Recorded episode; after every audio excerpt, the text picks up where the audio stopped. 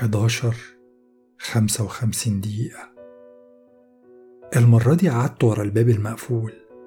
لازم أبقى حريص شوية عن المرة اللي فاتت خصوصا بعد الألم اللي زحف على دماغي. كنت لسه باخد مسكن عشان أحاول أقلل الصداع النصفي الرهيب. الصداع النصفي اللي ابتدى أول ما نور المدخل اتطفى يوم الجمعة اللي فاتت. من الآخر ما كنتش ناوي خاطر.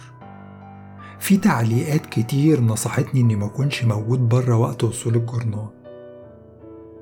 ده أصلا. أصلا وجودي بره ممكن يكون هو السبب اللي خلى لعبة الحافة تبقى حقيقية. ولا ولا يمكن قرايتي للجورنان هي اللي بتحقق المكتوب فيه. في الحقيقة مش عارف. بس اللي أنا عارفه إني مش قادر أبطل. مش قادر أبطل أقرأ جورنان نص الليل. مش قادر أبطل دلوقتي على الأقل. أنا محتاج أقرأ الجورنان ده عشان أفهمه عشان أعرف اللي والدي عرفه وأفهم اللي عرفه ده أثر على حياته إزاي. علاقتي بوالدي ابتدت تنهار بعد وفاة والدتي. موتها كان صعب جدا عليه. كان صعب علينا كلنا. بعدها ابتدى يعزل نفسه ابتدى يبعد عني آخر حاجة قالها أنا فاكرها وما بقدرش أبطل تفكير فيها غلطتي اللي حصل ده كله غلطتي كان قصده إيه؟ جورنال نص الليل؟ هل كان معتقد إن قرايته للجورنال ممكن تكون السبب في موت والدتي؟ ودلوقت دلوقتي هو كمان مات الدكاترة قالت إن كان في في جسمه جروح كتير جروح من نوعين جروح قديمة التأمت وجروح تانية جديدة. الشك كان كبير في إن هو اللي أذى نفسه والسبب التدهور الشديد في حالته النفسية والعقلية في آخر أيامه لما وصلت بيت والدي بعد موته كانت المرايات يا إما متغطية يا إما متكسرة حتى شاشة التلفزيون شاشة التلفزيون كانت متغطية بالكرتونة بتاعتها.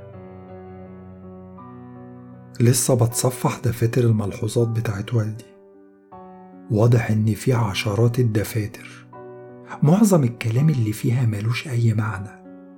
واللي مصعب الموضوع زيادة إنه مكتوب بخط زي خط الروشتات لدرجة إني بقضي وقت طويل وأنا بحاول أفك رموزه. 11 59 دقيقة. الوقت جه. مرة تانية حسيت إني مش مستعد. مرة تانية حسيت إني بعمل حاجة غلط. بس ما كنتش قادر. ما كانش عندي أي اختيار تاني. الساعة 12 بالظبط. من العين السحرية شفت بقعة الضلمة وهي بتتكون على مشاية المدخل. وبعدين وبعدين رمشت. النور رجع تاني وهناك هناك في نفس المكان بتاع كل مرة نسخة جديدة من جورنال نص الليل كانت موجودة. فتحت الباب بسرعة وبعدين وبعدين اترددت. بصيت لللفة السودة بحذر. نوع الحذر اللي ما بتستدعيهوش غير وانت هتتعامل مع حيوان خطير أو آلة حادة. البصة اللي بتبصها بطرف عينك لكلب شرس وانت معدي جنبه في الشارع. صوابعك اللي بتحافظ عليها عشان ما تتسحبش جوه مفرمة اللحمة. بس أنا أنا بصيت وخدت خطوة عشان أقرب من الكلب الشرس ومديت صوابعي جوه المفرمة. باختصار مسكت الجورنال. في اللحظة اللي لمست الصفحات السوداء فيها فكرة خطرت في بالي.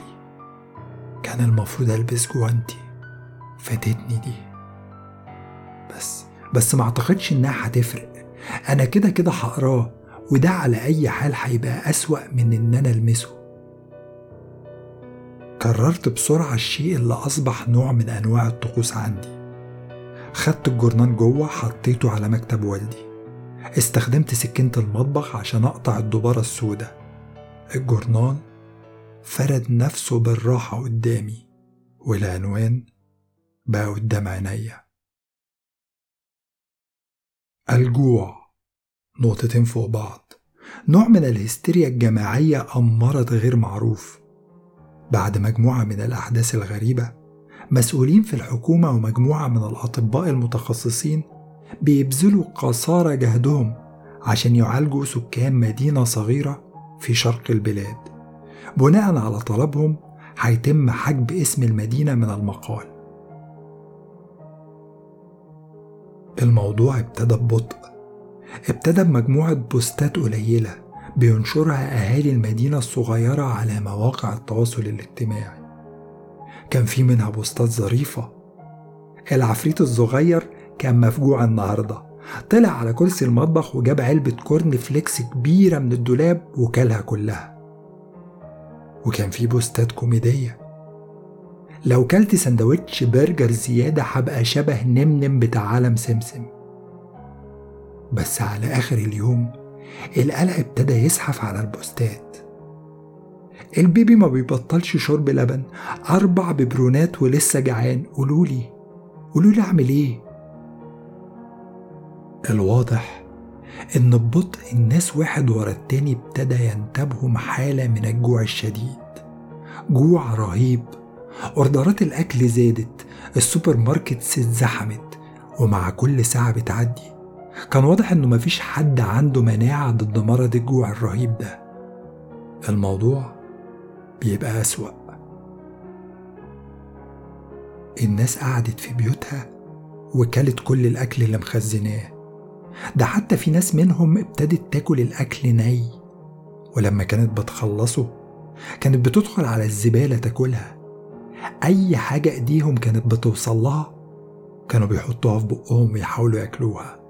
أي حاجة عشان تسكت الجوع الرهيب الجوع المؤلم اللي كانوا حاسين بيه في معدتهم. سكان المدينة الصغيرة ما ناموش في الليالي الأولانية بعد ظهور أعراض الجوع الغريبة.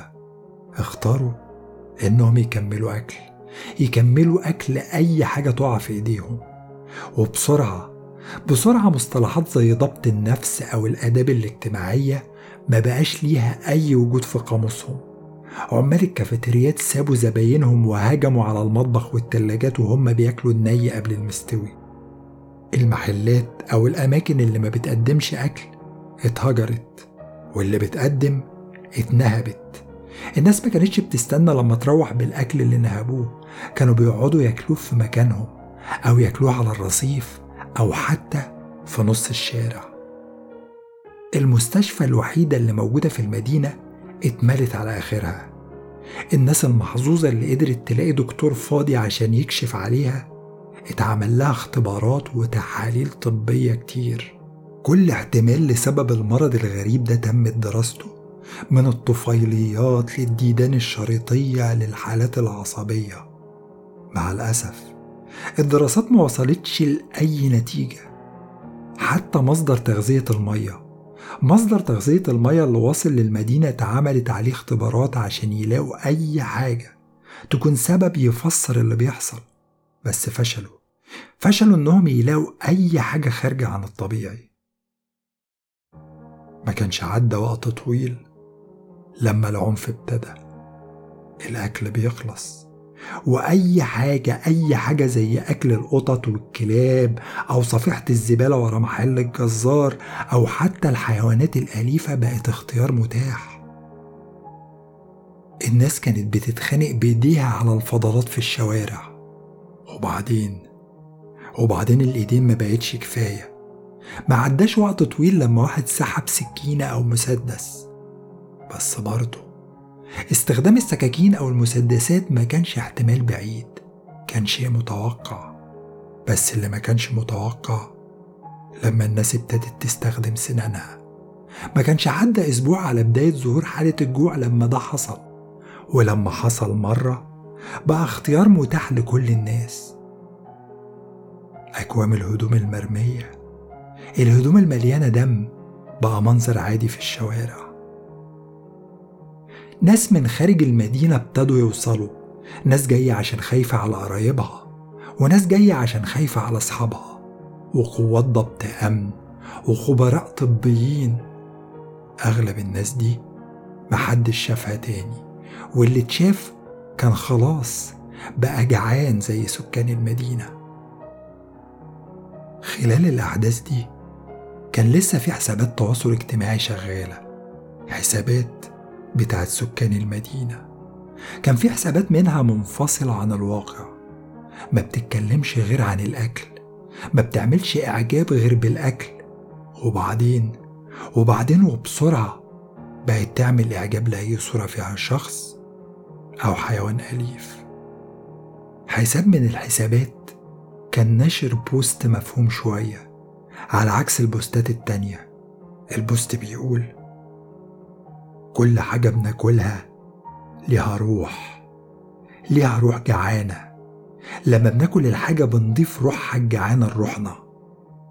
ممكن ناكل أكتر بكتير دلوقت. ناكل حاجة تانية وتبقى جزء مننا. لو استمرينا ممكن ناكل الحياة نفسها.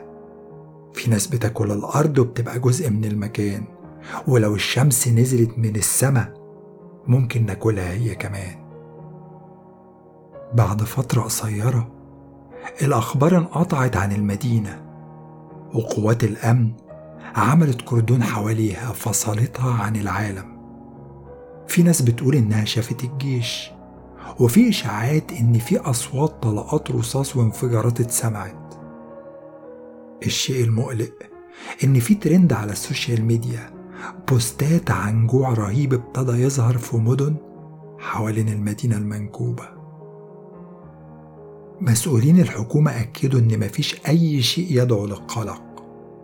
البوستات مجرد نكتة نكتة مريضة وإن الناس في المدينة بيتم علاجهم ومفيش أي خوف إن المرض ده ينتشر لأي مدينة تانية.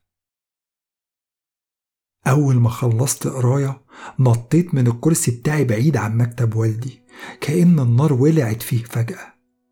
العدد ده أسوأ عدد قريته من جورنال نص الليل أسوأ من لعبة الحافة أسوأ من دكتور الاستئصال أسوأ من الطالبة الجديدة. لو الكلام ده اتحقق هتبقى كارثة مصيبة. جبت كيس أسود من المطبخ وزقيت الجرنان بالسكينة جواه. خدت الكيسة ورحت المطبخ وقلبت اللي جواها في حلة. جبت بنزين الولاعة وكبيته عليها. قبل ما البنزين يوصل للجرنان الصفحات ابتدت تكرمش وتتكسر وتتحول لدخان أسود بيطير في الهواء كبيت البنزين كده كده بس على ما ولعت النار. ما كانش في حاجة فاضلة من الجورنال جورنال نص الليل كان اختفى. اتبخر انهارت على كرسي والدي في أوضة ال living. الصداع النصفي رجع لي بكل قوته. كان عندكم حق. ما كانش المفروض أقرأ الجورنال. كان لازم أسمع كلام والدي. والسبب؟ السبب إني لما فتحت التلفزيون وشفت الأخبار لقيتهم بيتكلموا عن مجموعة من الناس قابلت شخص غريب.